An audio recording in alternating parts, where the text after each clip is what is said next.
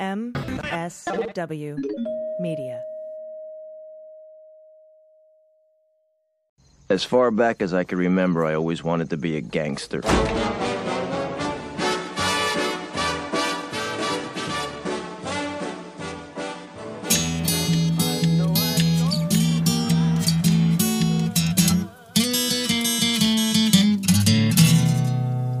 Well, pour yourself a glass, sit for a spell. It's time to have some fun. Let's do a little thinking, some picking and a drinking. Well, this is what we're drinking with Dan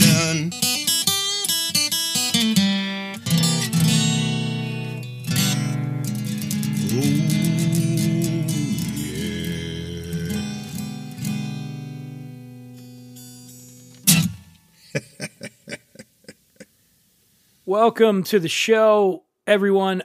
I'm Dan Dunn. Happy to be here with you. Coming up in just a little bit, got the co author of Black Mixcellence, a comprehensive guide to black mixology. Might also recognize him from the Cocktail Kings on the Discovery Channel. Colin Asari Apia is going to be joining in just a little bit taping this on Memorial Day. I want to send out much love and respect to the upstanding members of our military, past and present. Also, since it is Memorial Day, I there's a few things worth remembering. I'd like to start off with uh, first off, Ray Liotta. You heard at the beginning, passed away last week. Uh, It hit me hard, man. I, I big fan of Ray Liotta. Very sudden and very sad. So let's remember Ray Liotta today. Some other things. Remember, I before E, except in Budweiser. Remember, never go bowling in shorts. Now, this one I can't explain, but I instinctively know that it's true. Remember, the moment you realize you actually enjoy wine is the moment you officially become an adult. That's right. Welcome. Remember, no matter what the haters say, a peach fuzzy is a fantastic cocktail. That's right. Sure, you might be thinking pink lemonade, vodka, fresh, juicy peaches. Hell, all we need is the Pillsbury Doughboy, some crazy straws, and a Real Housewives marathon, and we got ourselves a Rage Ass party!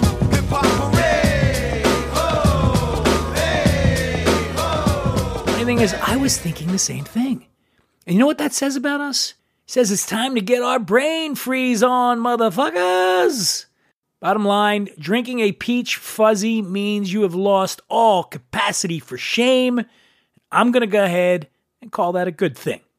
Remember, the glass is neither half empty nor half full, it just needs to be topped off. Remember, there's a big difference between picking up someone in a bar and meeting someone in a bar. To achieve the latter, which is almost always a more rewarding experience, you need to stay off the rehearsed lines and get into some genuine off the cuff banter. Most important part of making that happen, however, is the groundwork you lay in the bar before the conversation starts. The main thing you want to do is build a coalition of the thrilling, I like to call it, which is to say, a third party group that can validate how fucking awesome you are to the object of your ardor. This means becoming what I call liquor fabulous. It all starts with the bartender.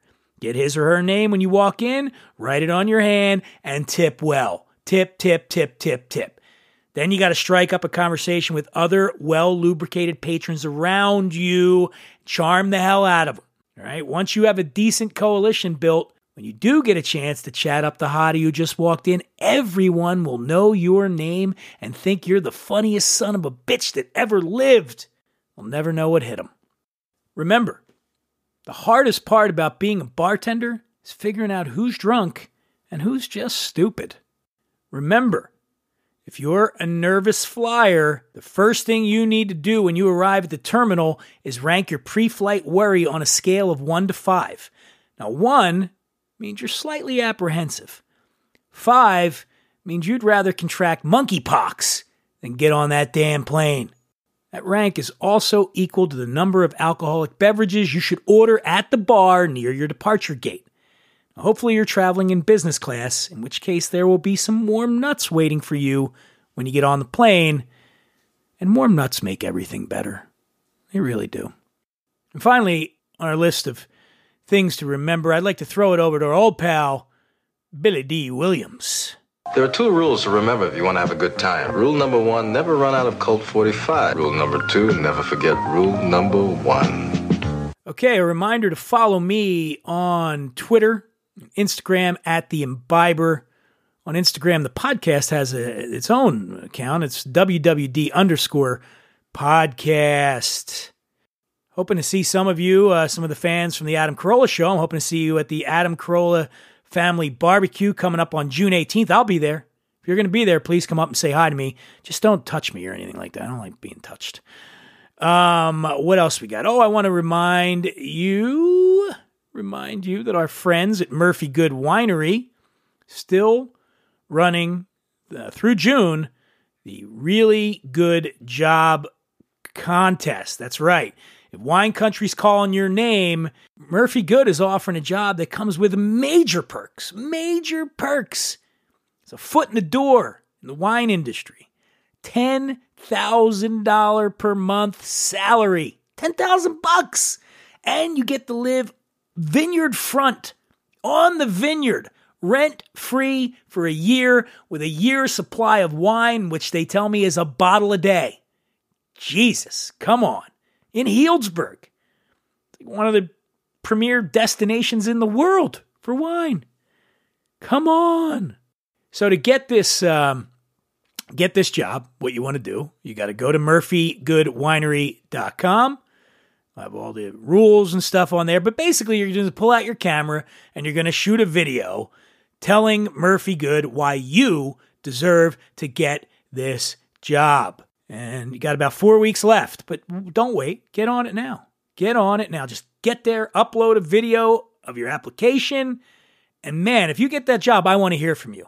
Okay? I want to interview you on this show. You can do it! Speaking of this show, one of the more popular new features we have is called What'll It Be? That's right. So people come into the bar here at our headquarters, what we're drinking headquarters, which is uh, our bartender Lloyd and they come in. So I went, I dug up one from the archives. That's right. There's an old What'll It Be featuring the late, great Rodney Dangerfield. That's right. Comedian Rodney Dangerfield stopped by the bar years ago, before he passed, obviously, and he had a little chat with Lloyd. Went something like this. A little slow tonight, isn't it?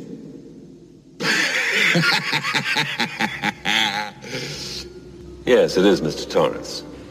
What'll it be? Let's have some drinks here, see what's going on for crying out loud. Mr. Dangerfield, welcome back. What can I get you? bring a pitcher of beer every seven minutes till somebody passes out. And then bring one every ten minutes, right? Coming right up. Let's go while we're young. Here you are, sir. How's your week been so far? And the other night I was in a place I felt like having a few drinks. Someone ordered a bartender. I said, surprise me. He showed me a naked picture of my wife. And how is your wife these days? Hey, my wife can't do nothing right. She can't cook the worst cook in the world. Gave my kid alphabet soup. He spelled out help. Well, I'm sorry to hear that, sir. I'm an earth sign. She's a water sign. Together we made mud. Oh, I picked up beauty. And she played around, too. Uh, when she said I do, I should have said with who. At least you have your health. You're looking very good these days. Hey, uh, kid, I know I'm ugly. I stuck my head out the window, got arrested for mooning. I know I'm ugly. I went to a freak show. They let me in for nothing. Kid, I was an ugly kid, too. How ugly. I was so ugly, my mother breastfed me through a straw. Would you like another drink, Mr. Dangerfield? Let's go while we're young. My apologies. It's very busy this evening and we're short staffed. This whole place sucks. That's right, it sucks. Okay? Oh, somebody stepping a duck? Mm-hmm. Hey, everybody, we're all gonna get laid. All right then, sir. I mean, it's not easy being me. When I was born, the doctor told my mother I did all I could, but he pulled through anyway. Yes, indeed. My mother never breastfed me. She told me she liked me as a friend. Well, you have a wonderful evening. This whole place sucks. A B C D E F G H I J K L M N O P Q R R R. Ah, happy happen again. Whenever I randomly decide to perform the alphabet on this show, I always get stuck on those three R's. Guess it's because of my close personal relationship with Batiste Rum, known far and wide as the 3R Rum, because they practice regenerative agriculture, use renewable energy, and make responsible choices. The makers of Batiste Rum employ an eco positive solar powered manufacturing process from beginning to end. It's the only known beverage alcohol in the world to have a climate positive natural production process without the purchase of carbon offsets. Batiste rum is made from 100% pure fresh cane juice, not molasses or sugar crystals. If you like your tequila 100% agave, then you'll like your rum 100% cane juice. It's an incredibly damn delicious rum to be enjoyed near in cocktails. I got two great offer codes from Batiste for you. Go to batisterum.com, that's B A T I S T E R H U M.com. Fill up your cart, enter code WWD15 at checkout to get 15% off all orders. And if you want to try their delicious reserve rum, and you should, enter code RESERVE to get 20% off. Folks, Batiste rum is proof that great taste with true sustainability is not a goal for tomorrow, but a reality today. And that is as simple as ABC. And now, a word from one of our dream sponsors, Miller Lite Bowling Tournament, circa 1982. The score's all even. Glass frame. Who's up? Rodney. Rodney! You Gotta be a mistake. Hey, you kidding? It's a piece of cake. All we need is one pin, Rodney.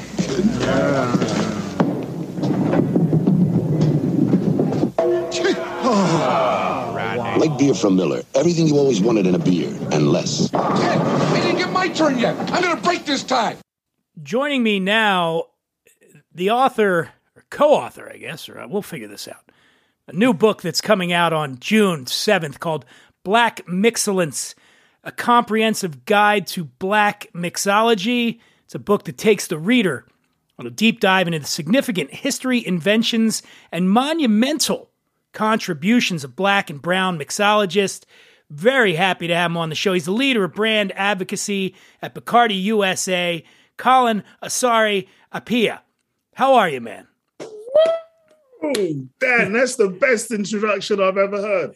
And you nailed it with my name as well. I am oh good man, you know. I'm, I, I do my research here. It's good to see you, man, and congrats on the book. It's it's coming out June seventh. Very, it's a great looking book. I got a copy of it. I love the the, the cover on this. Just looks great. Now, so let me make sure I got the so Tamika Hall and Yeah. yourself did the book. Who? What, what's the breakdown of credit here? Yeah, Tamika Hall basically helped develop uh, the idea for the book, and then I was approached by um, by the publisher, Kingston Imperial. They came on board and they said, "Listen, Colin, uh, we really want you to get involved in this.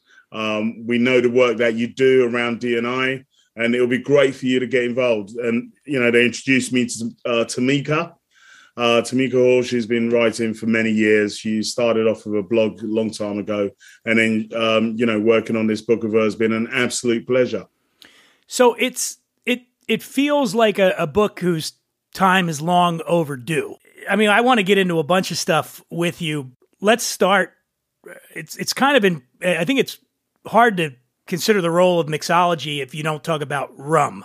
Okay, with rum and the the African, well, at that time the Afro Caribbean community, I guess you'd call it. But let's look. This was a. This is a. This was it was pretty fucking brutal, right? Like uh, Tamika writes in the book, it wasn't until 1834, a year after the passage of the Slavery Slavery Abolition Act in Britain, that slavery ended in almost all British colonies, including the Caribbean. This act established a compensation fund of 20 million pounds, but this was mostly used to pay the former slave owners rather than those who had suffered as part of the trade. Well, if you think about it as well, only recently Haiti has just finished paying back France. I don't know if you knew of that. Yeah, the, one of the reasons why Haiti isn't the way it is financially is because they had to pay for the revolt, uh, which happened over 200 years ago. So, you know, slavery still has a big, um, a big part um, and also affected so much of where we are today. And you know, it transported people all around the world. Uh, different, um, of course, different traditions were started and grew um, through the trade, and also different spirits were created as well uh, through uh, the trade. The sharing of ideas, survival as well of tradition was kept uh, through some really tough times, you know, by black people. And it's amazing that to this day, we're managing to be able to really showcase and excel and still highlight lots of our traditions uh, when it comes to even a simple thing like uh, cocktails and spirits. Wasn't, if I understand this, and please correct me if I get any of this wrong here, rum was rum was kind of a happy accident down there, right? Like it was you the slaves are working the you know they're doing the, the sugar working sugar cane molasses all and then that sort of came out and then they did this they develop rum and of course the white people steal it and then that becomes the trade up to New England, right? Was kind of the main hub for where the rum was going at that time and rum was the most popular spirit in what was then, I guess, the colonies of the United States, and then that hmm. gets cut off, right? There's a, that that gets. Tell us a little bit about what happens there, and then I guess opening the door for whiskey to sort of take over in the states. Yeah, sure. I mean, uh, because all of the uh, rum trade, there's a lot of movement of rum to New England where it was finished, then it was aged. There's a lot of um, there was a big uh, fire or um, a mala- uh, rum um, accident that happened in Boston, which shaped and changed the way that rum was actually dealt with in New England. And the whole um, movement of rum to New England uh, and the art of distillation as well had started centuries before in Africa. You know, Africa gave the world uh, distilling. So the fact that we were making rums in the Caribbean was no happy accident. The people that were, sh- the slaves that were shipped and the people that were shipped to the uh, Caribbean and South America brought their skills with them. And some of them were distillers. And they started distilling and using these local byproducts, which are, of course, are either molasses or uh, sugarcane juice, to actually distill and make uh, their own spirits because traditionally no one really cared for uh, rum. It was lots of cognacs, sherries, fine wines. They were the things that you know the Europeans really liked, and that's what they really appreciated. What the African slaves brought to the Caribbean was this new wave of spirit, uh, which was rum. Now, the book is a celebration, as we said earlier, of, of black yeah. and brown mixologists you know, I've been doing this a while, I guess, since the sort of beginning, the nascent stages of the craft cocktail resurgence. And let's face sure. it, back then, 15, 20 years ago, it was a lot of white dudes. So then you start seeing, then you start seeing some women start to emerge a little bit, yeah. and then you start seeing people of color start to emerge. How gratifying is it for you now, someone who's been doing this a long time, to finally see that diversity coming forth in in the world of spirits and, and, and cocktails? I mean, I'm really, really happy. Hey, let's let's just you know let's let's just say we we've got a long way to go. This is a great start. I remember when we first started um, in this industry, and I grew up obviously in uh, England. There were very few of us. Uh, there was myself, Douglas Ankrah, and um, a couple of other guys like Dimitri Lezinska and um, we basically helped shape the way that people um, approached bartenders because being black, working as a bartender was not um, something that you really wanted to do. There was no career path in it. As um, as someone was growing, growing up in a black household, you had to get a proper job. I think that's every um, race, right? But yeah. we managed to really break through, and it was we were lucky enough to have been involved in the last golden era of the cocktail, which really helped shape our trajectory.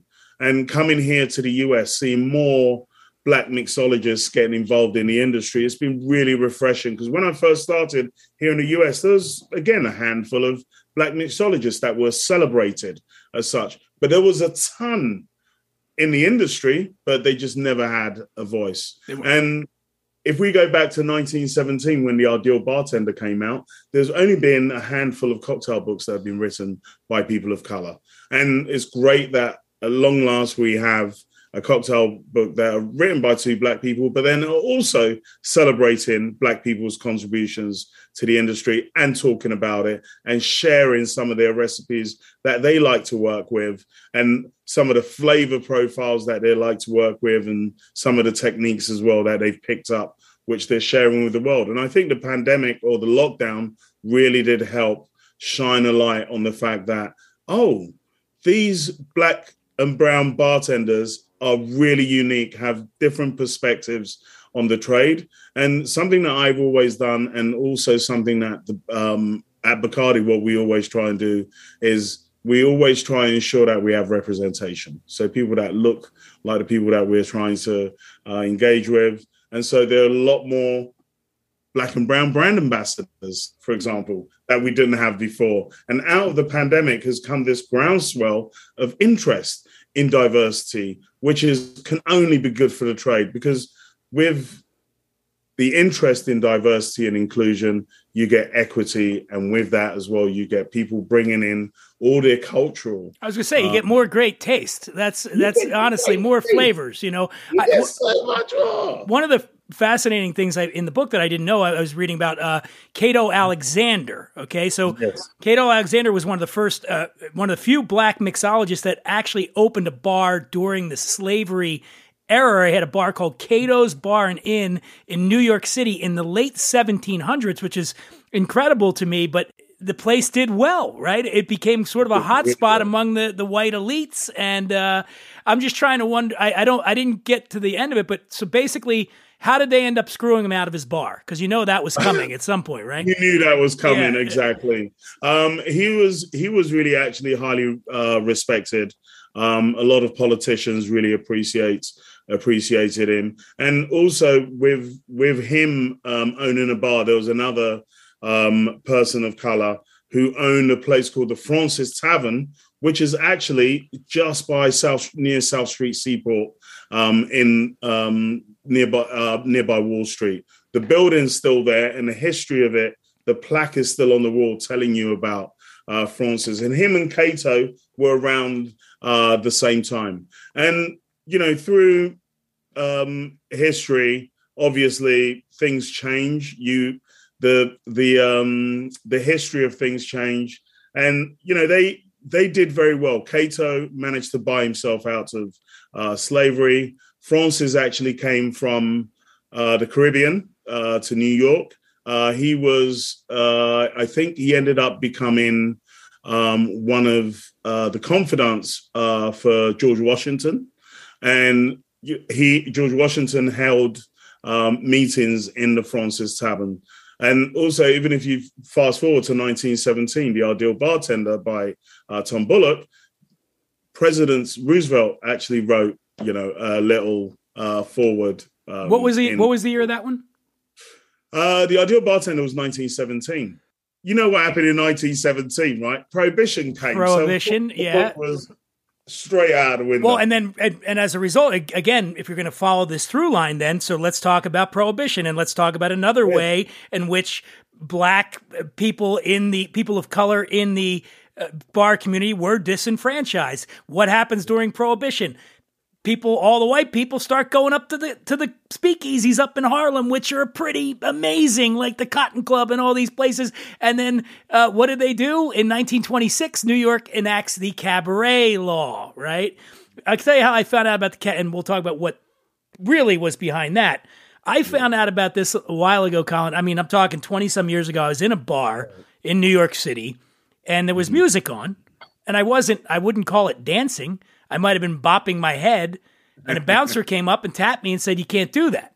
So what are you talking about? Yeah. He said, "You can't dance here. We don't have a cabaret license." I started digging into the cabaret license because I'm like, "What the hell is going on?" So basically, what they did was the cabaret license made it illegal to have musical entertainment, singing, dancing, other without a license. And the, the truth of it was it wasn't they didn't care about that. What they wanted to do was get people out of those bars in Harlem So guess who was not getting cabaret licenses when they started issuing them to try to Yeah. drive people back down into lower Manhattan to the white clubs. And uh and and then being savvy, they they never got rid of that. They said, well, now we can just make a bunch of money on it, charging it Forget those cabaret licenses. The point being, it's been a long, hard road. It's been a long, hard fought road. And it's really good to see that it's finally. I mean, you mentioned in the last couple of years, I, I interviewed a couple of years ago Fawn Weaver. Oh, I had on, and I and I thought Fawn, you know, Fawn is uh, the the proprietor now of Uncle Nearest, but Fawn is the one who brought up the story of Uncle Nearest, who was a slave who taught Jack Daniels how to Jack Daniel how to make whiskey. Yeah. And finally got that credit. And even Jack Daniels acknowledged it at some point. And Sure. to the point where what was pretty amazing was there's an old photo. I'm sure you've seen it. I've seen it. A photo of Jack Daniels, Jack Daniel with Nearest, whose name was Green. I can't Yeah, remember his first Green. name. Nearest Green. Okay, yeah. And that was kind of incredible that they, they would even take the photo, you know. Yeah. But that story got buried. And then that came out recently, and it's just it's really good to see it happening a little bit at least. Oh no, not great. enough. I'm really, I'm Yeah. really happy. Uh, what's happening now is a lot of history is being told, and I think, uh, and I speaking with Tamika as well. This book really is the start or the continuation of the story of sharing the narrative of Black mixologists and shining a spotlight on them. And I think this hopefully triggers lots of other people to write cocktail books about the Black experience and how it's helped change cocktail culture. You know, one of the cocktails, for example, that's really shaped cocktail culture was the mint julep, which was really it was huge all over the South, and it's a cocktail that I really love doing. It's changed obviously. Over, um, I love making it, and it's changed obviously over the years. But a lot of black bartenders used this cocktail and were known for creating extravagant garnishes and so on with their juleps. And some of them even bought uh, their slavery out of being able to craft these cocktails and provide really refreshing, bracing cocktails for the general public. Give us your uh, what's what's your mint julep recipe? Oh, my mint julep recipe. I've actually got a julep recipe style cocktail in um, the book. But with my mint juleps, um, outside of the ones in a book, I always personally go to cognac um, as my go to. But then with this, what I do is with the cocktail that I have in a book, I've got this beautiful like julep shaker here, which I had in the freezer. And then I've got my tin here. What I always do with mine is I pull a few strands of mint, maybe look at that, nice fresh pieces of mint. That looks uh, by the way Colin's pulling some. He's got some mint. Yeah. You're, some you're mint. ripping some of it off the stem I there. rip some of it Okay. off and just drop it into my tin. And then what I do is just add a little pinch of salt. Salinity really helps when you're when you're drinking a cocktail and you have a little bit of saline. It really wakes up your palate and it refreshes and rehydrates you because you sweat a lot of salt out of your So is that something you might recommend for lots of different refreshing cocktails? Uh, a little bit of salt in there. a little okay. bit of salt. But bit just not just enough to to get it get your get it going, but not enough to overpower. Oh, you don't want to overpower the other elements. Yeah, and then what I do is I add a little bit of Kleos Mastiha, which is a mastic spirit, and obviously you know what uh, is, and it's made in Greece. It's a beautiful aromatic uh, spirit coming from the tree, the mastic tree, and it's harvested in little teardrops. And Hippocrates used to give it to um, people who had gastric problems, and also apparently it was great for your teeth.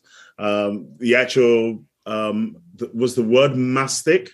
Um, we use it in English as Masticate and chew. To masticate, to chew is the one of the original um, ingredients in um, obviously in chewing gum. And then I had a large measure of uh, rum because rum is one of my favorite spirits. I'm using Bacardi Superior uh, because it's fresh, it's citrus forward, and it has beautiful dry backbone. And it's been made this way since. And because you work for them, and I work for them. But the funny thing is, you know where your bread, you know your your your oh, bread's buttered. I know man. where my bread's buttered, and I yep, I work for them. And even if I didn't work for them, it'll definitely be one of the rums that I'll use for a cocktail like this because I want something which is light, refreshing, and elegant. That was the reason why I created um, this cocktail. It's called I love me some Bacardi, by the way. I've been down there. I've, I've hung with Bacardi. Is just it's you know it's a classic, man. It's just it's a historic brand, and you know It's been around since 1862, bro. I mean, Yeah. I mean, come on. It's it, anything that's been around for that long. And then I'm adding a little bit of uh, watermelon. Uh, not sorry, watermelon, Gallia lemon. Uh, the Galia melon in here just adds a nice little uh, mouthfeel uh, to this, and it's refreshing. Over ice, we all love that sweet honeydew Galia melon aroma, and then I'll shake it a little bit. Just instead of using the back of the bar spoon to bruise it, I'll give it. is that a dry shake you're doing That's there? a dry shake, just to bruise and bring everything together, and then I'll just Everybody, do a dirty. everybody knows out there. So you just so we understand, when we say a dry shake, that means he's shaking it without any ice in it. Yeah, I mean it's obviously wet. What's in there, but there's no ice. Yeah. Yeah, and then I pour it straight into my julep glass. I've got some ice here already, which is slightly cracked. And then I just pour it in, and then I just then I bring in my bar spoon just to stir all the ingredients through, just to get the right dilution. There we are. Sometimes what you can do is to speed up dilution, you can add some bubbles, uh, bubbly water, or you can switch it out for champagne or prosecco.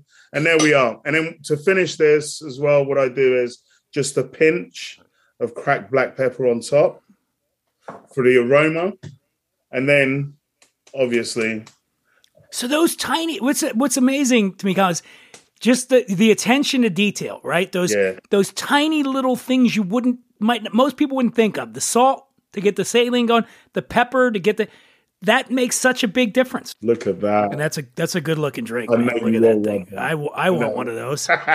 damn damn Zoom. They haven't figured out how to how to transport the cocktails, but it it looks delicious. Now, before I should you pour some out there, and I say that because in the book I, I didn't know this either. I read the book. You know this phrase, pour a little out for those who ain't here. Yep. So I was not aware. This comes from a tradition that's deeply rooted in African and Caribbean culture. Yep. You pour out a little bit in honor of of the dead, and this goes all the way back to ancient Egyptian rituals. Talk a little bit about that. Yeah, pouring some out for the dead is is definitely for those that are not here. It's definitely a little nod to the spirits uh, that have gone before us because we are all an accumulation of lots of different uh, people that have gone before us, right? And it's just a little nod and a respect to them. In my culture, in Ghana, for example, we always pour out um, a little bit of our um, local spirit, which, is called akpeteshie, which is like a really heavy um, kind of palm palm uh, spirit, and it's it tastes a little bit like uh, I'd say a little like Wray Nephew, big funky flavors. But you pour a little bit out for those that have gone before you as a sign of respect. First time I ever heard of it was uh, I think Boyz n the Hood, man. Remember Doughboy Yeah, used to yeah, pour out a little bit of his 40. That was the first time I'd ever heard of that tradition, but it goes all the way way back, thousands of way years. back, and that's what I was saying to you about the fact that Black people brought their traditions from the continent to the Caribbean, South Americas, and also to the States, and they've continued to have these traditions. And you know, this cocktail is definitely a cocktail that spawned many great Black mixologists um, that went um, before us in the past. And the mint julep was definitely one of those drinks that uh, did that. Well, speaking of uh, great black mixologists, there's over uh, 20 mixologists in the book Black Mixcellence, uh, including you've got Alexis Brown, Tiffany Barriere, Barry Johnson, Karl Franz Williams, my buddy Ian Burrell is in there. I Yeah. miss Ian, I haven't seen him in a few years. Franky Marshall, who's a legendary New York bartender. So you got all these people, you get all these recipes in there. What are some of your favorite recipes in the book? Yeah, some of my favorite. I mean, it all cocktails about moments in time, right?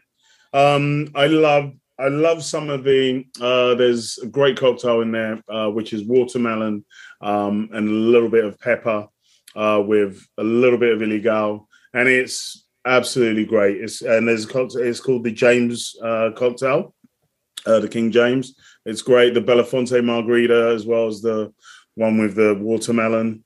That's one of my favorites. Uh, there's also some punches as well in the book, uh, which are great for communal uh, drinking because I think it's really um, important for that. And there's you know there's some in the, co- interesting cocktails in there that have very traditional ingredients like sorrel or sorrel, um, sea moss, Irish moss um, in there as well. I think there's a Guinness um, uh, kind of style cocktail in there as well that one of the other bartenders created. So there's a hot, a wide variety of different cocktails for everyone to explore in the cocktails, which really is um, which really a reflection of the culture and the experiences that people have. I'm planning on making this. You mentioned watermelon earlier. I'm trying to make this the summer of watermelon. I just never really got into watermelon as a mixer. But well, man, I mean, even with it goes with everything. It goes with everything. Whiskey, and it's it just you can't. You know, with watermelon, watermelon to drinking to liquid is kind of like the banjo, right? Like you can't hear the banjo and not be happy. You yeah. know, like the banjo is happy. happy. The same thing. Watermelon makes me happy when I drink happy. it. Puts a smile on your face.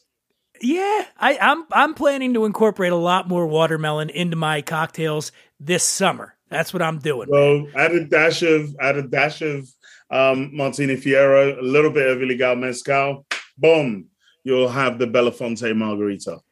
Which now, are you going to do any sort of a? Uh, are you going to do any sort of a little book tour? I know we're still in the weird phase here, but are you going to go out and about with the book? I'm assuming you're going to be hitting all the cocktail festivals with it. Tales of the Cocktail in New Orleans. You'll be signing books out there and whatnot. Yeah, we'll be doing that. We'll definitely be at Tales of the Cocktail. We'll also be at BCB uh, which is coming up fast. That's bar. That's Bar Convent, Brooklyn. Everybody out there, that's a uh, cocktail festival. That, well, you know where it happens, Brooklyn.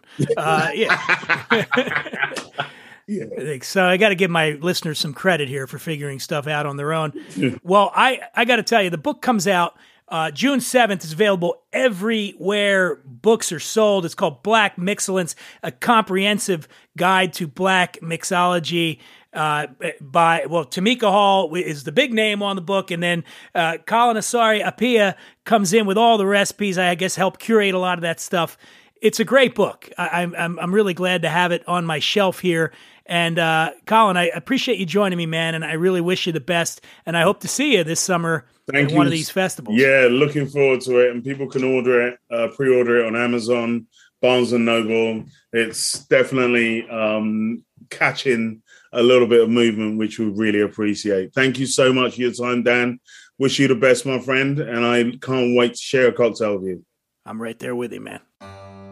The dictionary defines fresh as recently made or obtained, not canned, frozen, or otherwise preserved. That same dictionary defines victor as one that defeats an enemy or opponent. This is fitting because when you combine the words fresh and victor, you get a line of all natural, clean label cocktail mixers that kicks all the other mixers' asses. Fresh Victor is like the Liam Neeson of mixers. I will look for you. I will find you and I will kill you.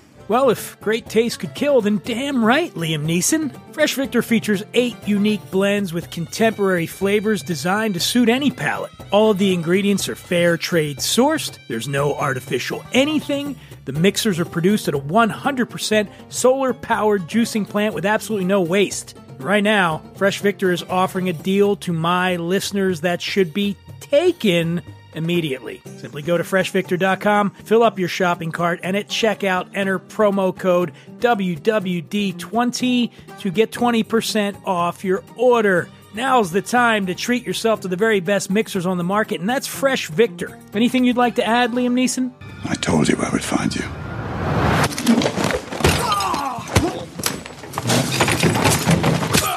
God, he's so badass. That's going to do it for this episode, folks. I want to thank Colin Oh, sorry, Appiah, for joining me. Most of all, I want to thank you. I know you got a lot of options, tons of options in terms of podcasts to listen to. But you know, when you're not listening to SmartLess, you're not listening to Maron, you're not listening to Conan and and, and Call Me Daddy, eh, you might want to listen to this show a little bit. There's my voices. Yeah. Anyway, it's been great. It's been real. It's been fun. And now Ray Liotta, will you take us out? Didn't matter. Didn't mean anything. when I was broke, I would go out and rob some more. We ran everything. We paid off cops, we paid off lawyers, we paid off judges. Everybody had their hands out. Everything was for the taking. And now it's all over. And that's the hardest part. And today everything is different. There's no action. I have to wait around like everyone else. Can't even get decent food. Right after I got here, I ordered some spaghetti with marinara sauce and I got egg noodles and ketchup. I'm an average nobody. Get to live the rest of my life like a schnook.